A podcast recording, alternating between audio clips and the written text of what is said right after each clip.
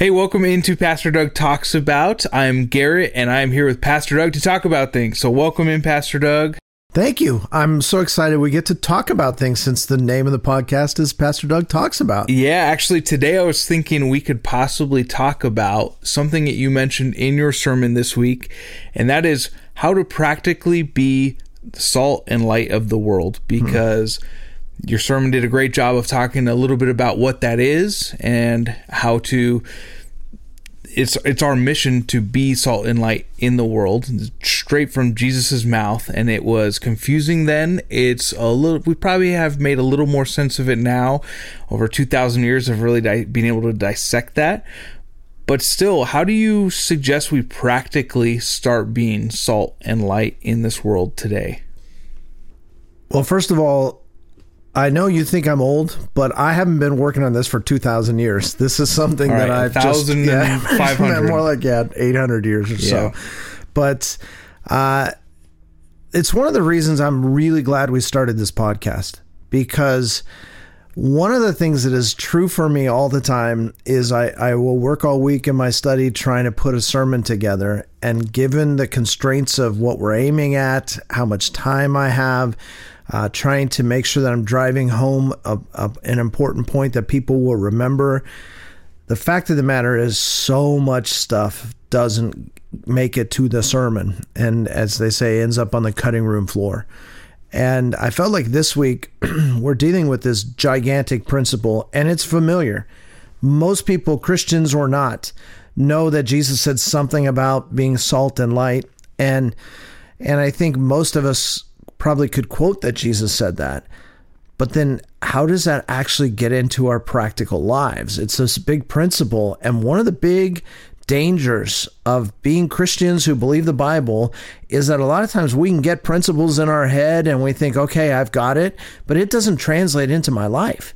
And if it doesn't translate into my life, I would say that's probably the number one thing that unbelievers are upset about when they hear us say things, but they don't see us do them. So it's one of the things I've really been praying about in the last week or two is God, uh, how do we help people take this from the idea of this big principle that we all have heard before and go, okay, so what difference is that going to make on a on a Thursday afternoon in my life? Yeah, because I would think every Christian would probably agree that we should be representatives for Jesus in this world, and that should stand out. But um, again, I wanted to take this time to get a little more practical with exactly what we might be able to start doing because uh, look, you know, everyone lives in a different situation. Everyone live in different cultures too. Um, but the fact is, we can hopefully give some helpful advice. Maybe people can start making these baby steps of changing and adapting and growing and taking those steps on how to be salt or be light and what they should be looking for in doing so. So that's kind of what I was curious about today too is just practically what advice would you be giving for those people to start making those changes in their lives? Yeah, I really hope so because the truth of the matter is if we uh, if we don't if we don't get this stuff from our heads to our hearts to our hands then how does the gospel advance? Clearly, just talking about things is not the big thing that changes lives. Yeah, I actually heard um, one of our neighboring pastors, they put a clip out on their socials this week, and um, it, he mentioned that he gave us a great analogy of, you know, there's a football game on. You know, everybody's paying attention to football these days, right? Especially those Taylor Swift fans. They're loving football. People are loving football these days. But you don't just watch a football game to see everybody huddle up and then go home. And that's kind of how we treat coming to church a lot. Is just we come for the weekly huddle, we get together, say these great things, encourage each other, and then go home and wait for the next huddle. But that's not how we should be living life. We should be huddling up and then going out and actually doing something, yeah. performing plays, right? And there's a reason we huddle up. Because, yeah, the huddle only matters in so much as it helps you move the ball down the field. Mm-hmm. And uh, so, well, that's as far as we'll go for you non sports people out there. We won't take this any further than that. But the bottom line is uh, we actually do have to make it happen in our lives. So, uh, one of the things that I love about the analogy of salt and light is that both of them are best when they're diffused. And I think you know the the if if the light if only the inside of the light bulb is light, that doesn't chase the darkness out of the room. One of the beauties of light is that it travels and it and it diffuses and it lights an entire room from one light bulb. That's a that's a powerful principle that we need to keep in mind as well as Christians. You will never hear me say, let's don't get together. Let's not, you know, pray together. Let's not have groups. Let's not have worship services. We need to do all of that stuff. But the truth of the matter is, the gospel advances when we leave the building. We have to diffuse. And again, a, a rock of salt is awful. You wouldn't want to chew on that. Yeah. But you take it out of the salt shaker and sprinkle it across your food, and it's fantastic. And so it's just such a necessary thing that we get over the false idea that ministry happens in church programs primarily. Ministry is never intended to happen primarily in church programs. It does happen in church programs, but if that's only the case, then all we ever do is minister to each other. Mm-hmm. But there's a lost world out there who needs Jesus. They are living in the darkness, they are living without salt, and we are called to go and be among them. And the cool thing is, you don't have to go anywhere. All of us are among them all the time. The problem is, we're not usually thinking of ourselves as ministers during that time. We're, we're at work, we think of ourselves as a as a clerk or as a salesperson or or whatever it is that we do. We're not thinking that the Lord has put me among people I have a chance to love people as a clerk. I have a chance to love people as a salesperson. I have a, ta- a chance to build relationships. I have a chance to recognize needs and find ways to meet them. Whether I'm it's it's a work situation, whether I'm a student at school. I think for students this is such an awesome thing. From kindergarten all the way up to college you're in a ton of relationships with people your own age when you're at school. You have a chance to influence people. But how often do we even talk to students about that and try to encourage them to go, "Hey, you get to you get to represent Jesus while you're on this campus." So I think we really do have to find ways and we can talk more about it here today what some of those ways might be but we really do have to find ways to go. I'm not going to think of ministry as being go to the church and someone ministers to me, or even go to the church and I minister to someone. We need to do those things, but we're already doing those things. I think where the church is, uh, frankly, quite weak. When I say the church, I, I do mean Grace Fellowship and I mean the church at large. The whole church is frankly quite weak in our country. Is that um, we don't think of ourselves as light and salt. And isn't it interesting that right at the beginning of the Sermon on the Mount, before these people have really had a chance to go, oh yeah, I, I, I I'm really interested in what Jesus has to sell, he starts talking to them about their responsibility to be salt and light. And we have to get out of our little comfort zones to do that. Okay, so how do we then actually change our mindset to doing so? Do you have any practical tips of this is what you should think about. This is what you should do. Um, what what's your advice when someone comes to you like, how do I start making a difference? Yeah, I think it's uh, basically the third time you've asked that question, and I haven't answered. Yeah, I'm, I'm so, trying to get you there. yeah. We'll get you there eventually. Yep. Keep uh, listening. This is going to be like a three-hour yeah, episode. Yeah, so. exactly. Um, I, I would say, on the one hand, we need to actually do something. Yeah we talked uh, about a couple things in the sermon that I just hit on and talked about, but didn't bring to the point of practical application. One is where's our mind focused, right? Uh, we talked about in Psalm 73, Asaph writes this psalm, and the whole time he's depressed and discouraged and ready to give up, eh, he's not doing any ministry during that time. And why not? Because he's ready to throw in the towel because he's so disturbed by the darkness of the world around him. And we noticed that all of the pronouns during that section of the psalm were all about they, them, they, their, they. And he's not looking up at God during that time. So this is going to sound very preachery, like almost cliche, but but let me warn you folks, take it seriously. we have to start with our focus. We have to actually practically do things to lift our eyes off of the darkness and up to the light because there's no light in us except for Jesus. So he's got to minister to us so we can minister to others. And so part of it begins with changing our focus. And that I think most people don't want to hear because we're comfortable with our focus. Mm-hmm. But the truth of the matter is, I, I use the uh, illustration in the sermon that we're looking down at our phones so much. Well, of course we are as a whole society. And it used to be that people my age just were so frustrated with younger people because all they do is look at their phones. I, I was in a hospital waiting room yesterday, surrounded by people, uh, and most of them were over 40, and every one of them is just looking at their phone. Yeah, I was going to say, at least young people nowadays can look at their phone quickly. That's the advantage we have. so. a, I'm usually looking at my phone saying, Is there a young person who could tell me how to do this? Yeah, exactly. Yeah. But so whether it's that I'm I'm looking at my phone when and when I think about looking at my phone, I'm thinking of just the internet, I'm thinking of all of social media, all of that kind of stuff. Listen, the internet is not bad. It's not a vast wasteland. Social media is not a vast wasteland. AI, which so many people are terrified about these days, is not a vast wasteland. The question is how are we going to use these things? And there's a lot of great stuff on your internet. And it doesn't all have to be listening to preachers, but there are podcasts, there are people you can follow on Instagram that are going to lift you up and point you to Christ. There are ways for you to connect with groups of like-minded people. There, there are prayer circles and all kinds of stuff you can do. So I'm not saying throw your phone in the trash, but let's be honest. How much time is spent looking at stuff that is just selling me the world's point of view?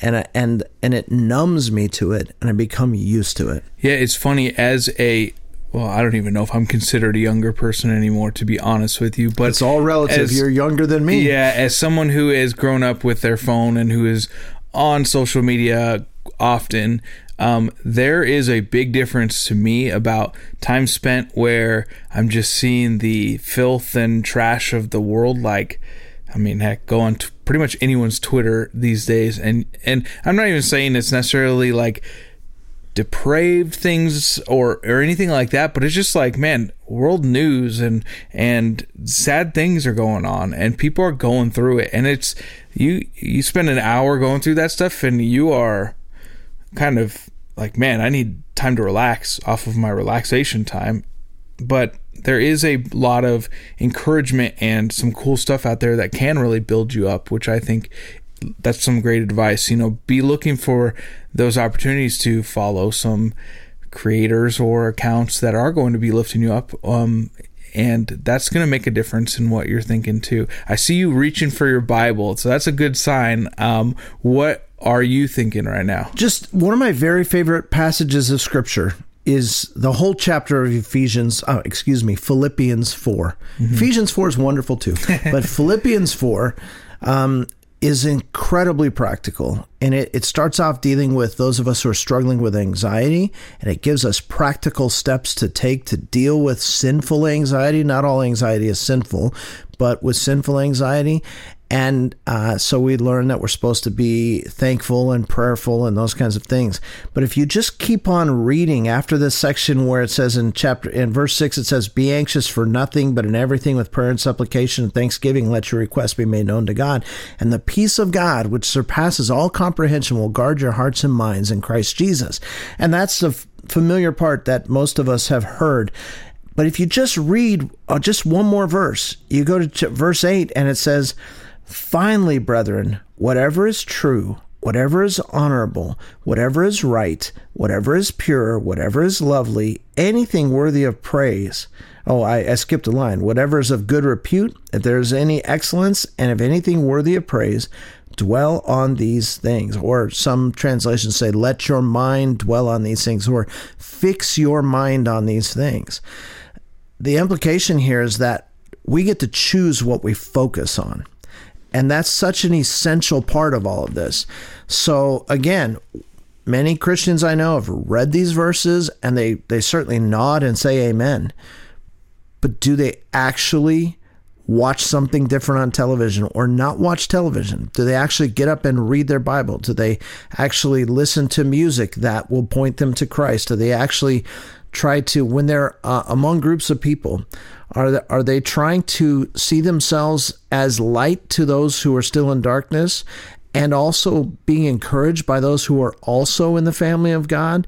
Um, what do we focus on? And sometimes it's not just focusing on like sinful things, like, oh, you're listening to bad lyrics or you're watching porn or something like that. Obvious, those things are relatively obvious, but the, but oftentimes it's that we're simply not focusing. We're letting everything come in and we're giving everything access. And at some point, we need to become more discriminating thinkers. We need to decide what we let our minds dwell on. And one of the reasons is that in Corinthians, it talks about the nature of spiritual warfare. And it says, the weapons of our warfare are not fleshly, but they are mighty through God to the pulling down of strongholds, casting down of imaginations, and we are taking every thought captive to the obedience of Christ. One of the things that tells me is that the main battle, the spiritual battle that we're all so fascinated by, is actually a battle of the thoughts. And God says, choose your thoughts. Choose what you focus on. I don't get a choice about every thought that pops into my head. I don't get a choice about every, every billboard on the highway or every commercial that comes up or anything like that. But I do get a choice about what I dwell on. And I think we do need to change our focus. Listen, and and and let me just say this to the Christians who are listening. We get in our little holy huddles and it's so easy for us to just commiserate about how awful the world is. That should be a given. Well, we know the world is awful. That's why we're here. And we're supposed to be part of the solution. So instead of cursing the darkness, we need to go, okay, what are we going to do differently? And I think it starts with focus and then it moves from focus to actual activity. Yeah, I think that one of the other sides of this coin, too, that is valuable to keep in mind is that it is so important to do those things and to be meditating on what is good and what is holy because it's also important for us to not just be light in a room that's lit up constantly mm-hmm. right? We we need to go seek out dark rooms with people who don't have light and be a light to them.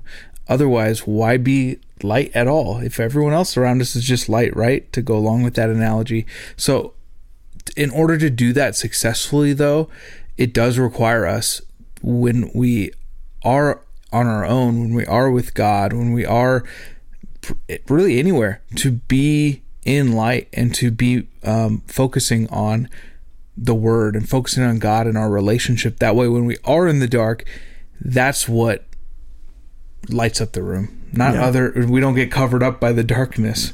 That's such a helpful thought that a room full of light is not sitting around going, I wish there was some light in here. Mm-hmm.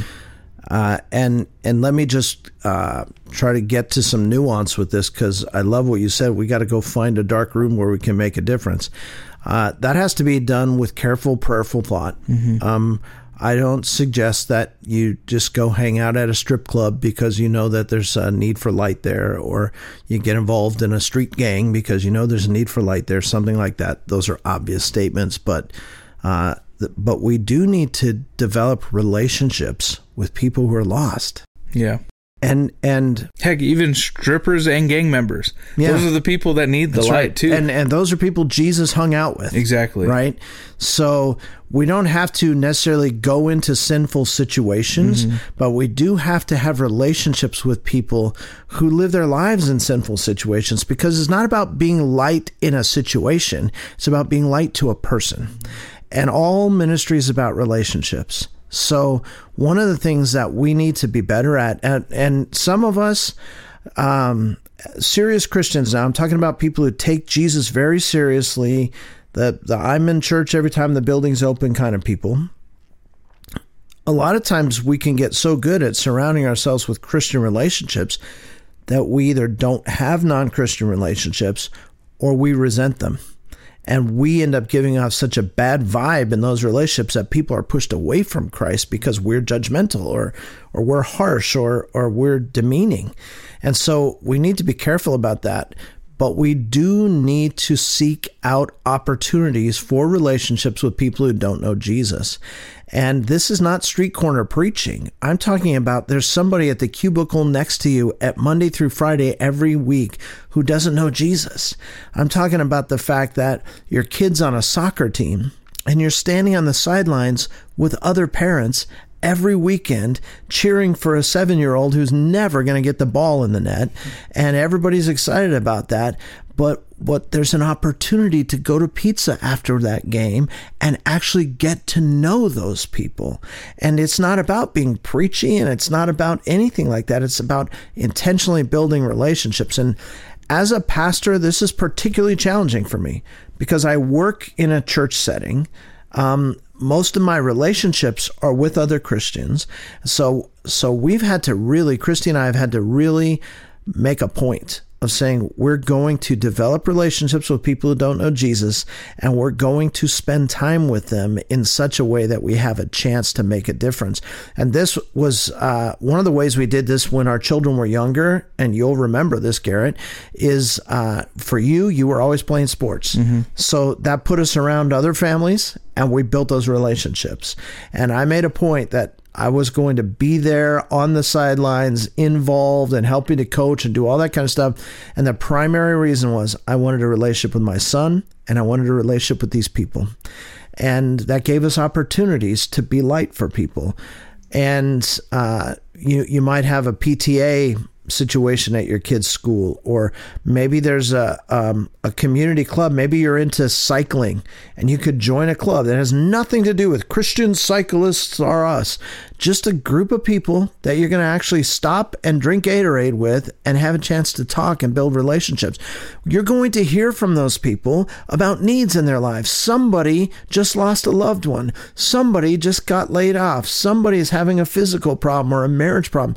It's an incredible opportunity for you to shine the light of Christ in people's life just by loving them and and there will be opportunities where you'll get to talk to them about the gospel but you earn the right to talk to people about the gospel by building relationships yeah. with them and you you mentioned this but being intentional about that too and what you're doing and what you're taking part of is going to be i think what really helps us stay on track because it can be easy to say oh yeah my kid's on a, a team I'd love to be a coach. I'm sure I could be a good influence. And then, you know, maybe uh, you're nice to the kids, and and then four years from then, uh, what difference did that really make um, ultimately? But when you're going into these situations and you're looking, how can I actually spread the light? You know, um, or maybe you're looking at situations like, hey, you know, there are people in need that I can actually love on as someone who loves Jesus too, and just love on them. Like,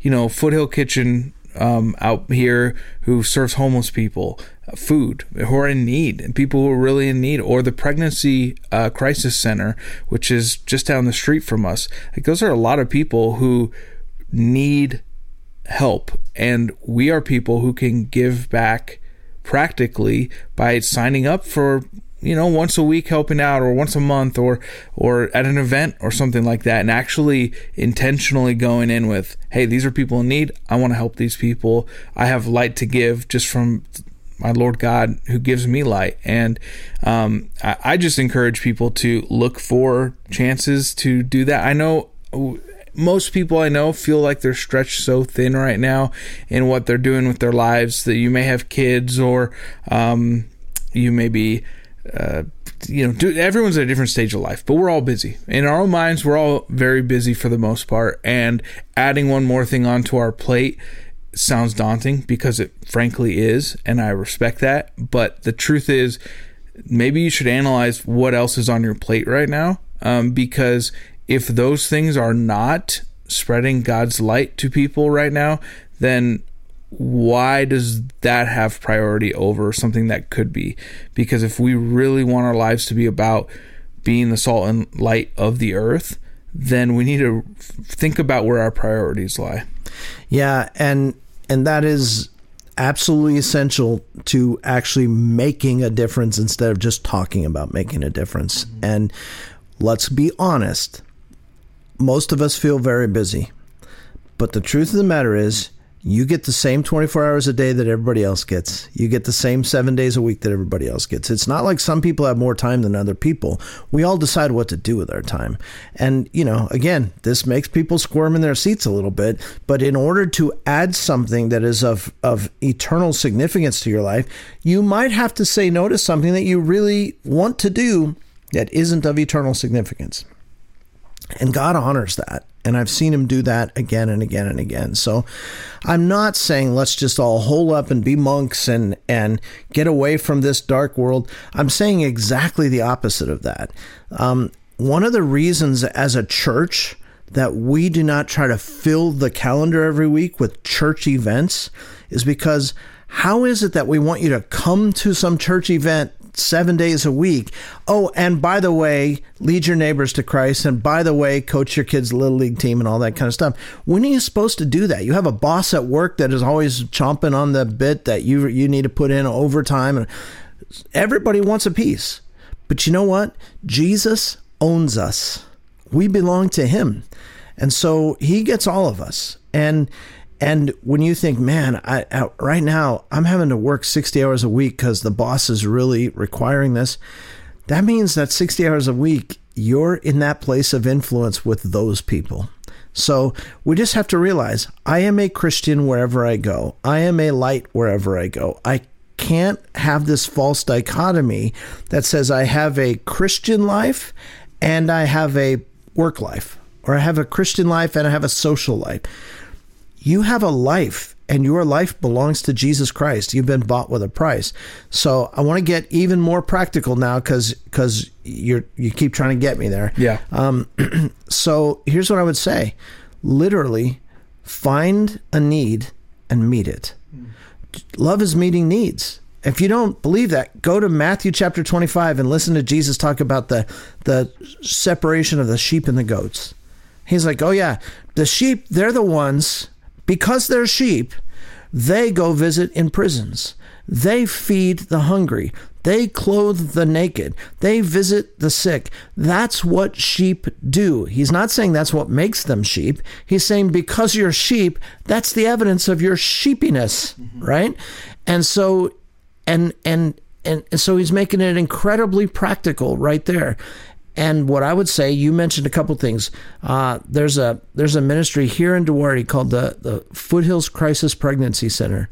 If you have a heart for people who have unexpected pregnancies and you have a heart for unborn children, it's an incredible opportunity. You go, well, I, I don't want to go stand in front of a clinic with a sign. Well, guess what? They don't do that. You know what they do?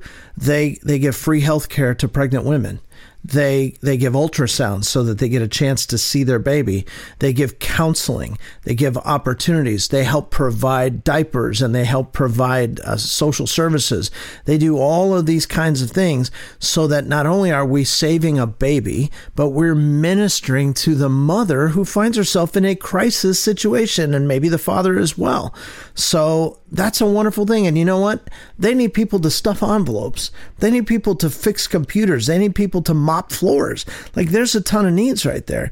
You you also uh, there's actually two food ministries with the word Foothill right in our area here. One is Foothills Kitchen, and the other is Foothill Unity Center. Foothill Unity Center is even a broader thing. I, I I'm a big fan of both of those ministries, but it's even broader because if you're a person who is in financial difficulty, you can go to Foothill Unity Center and they have connections to every social service that's available out there, whether it comes through a nonprofit organization, through the government, or whatever. And they can help get you food like groceries on your table tonight. They, they need an army of volunteers. So if you have a heart, you, you see the homeless situation, you can curse the darkness. You could say, oh, there's homeless people wherever you look, and why doesn't the government do something about these tent cities? Or you could say, you know what? I could actually be somebody who's putting a ladle full of soup in a bowl for somebody that is making a difference in their life. And if that's not what you're passionate about, you go, hey, I, I could coach a little league team. But man, you better not just be there to show people how to throw a curveball. You better be there to show them how to hit a curveball. And I'm talking about the kind of curveballs that life throws at you. It's an incredible opportunity. You know, there are people in our church who are part of our church because somebody coached their kids' little league team, got to know them, and invited them to come. So if you're like me, a sports guy, go coach something. Like it's an incredible opportunity, uh, and and whatever your interest is, there's overseas missions that you can you can support from right here at home. There are there, you you probably won't remember this, but the the first President Bush, uh, George W. Bush, uh, one of his big things, I think it was in his inaugural address, he talked about what he called the thousand points of light and he and he basically said to the American people, "Listen, we've got to stop depending on government to meet everybody's needs because we've been diffused everywhere. So you be somebody who meets people's needs wherever you are. A thousand points of light. Like how many Christians are there in the United States? What would it be if like if all of us saw ourselves as light and we just look for a way to be light where we are. So you don't have to go seek out a dark place.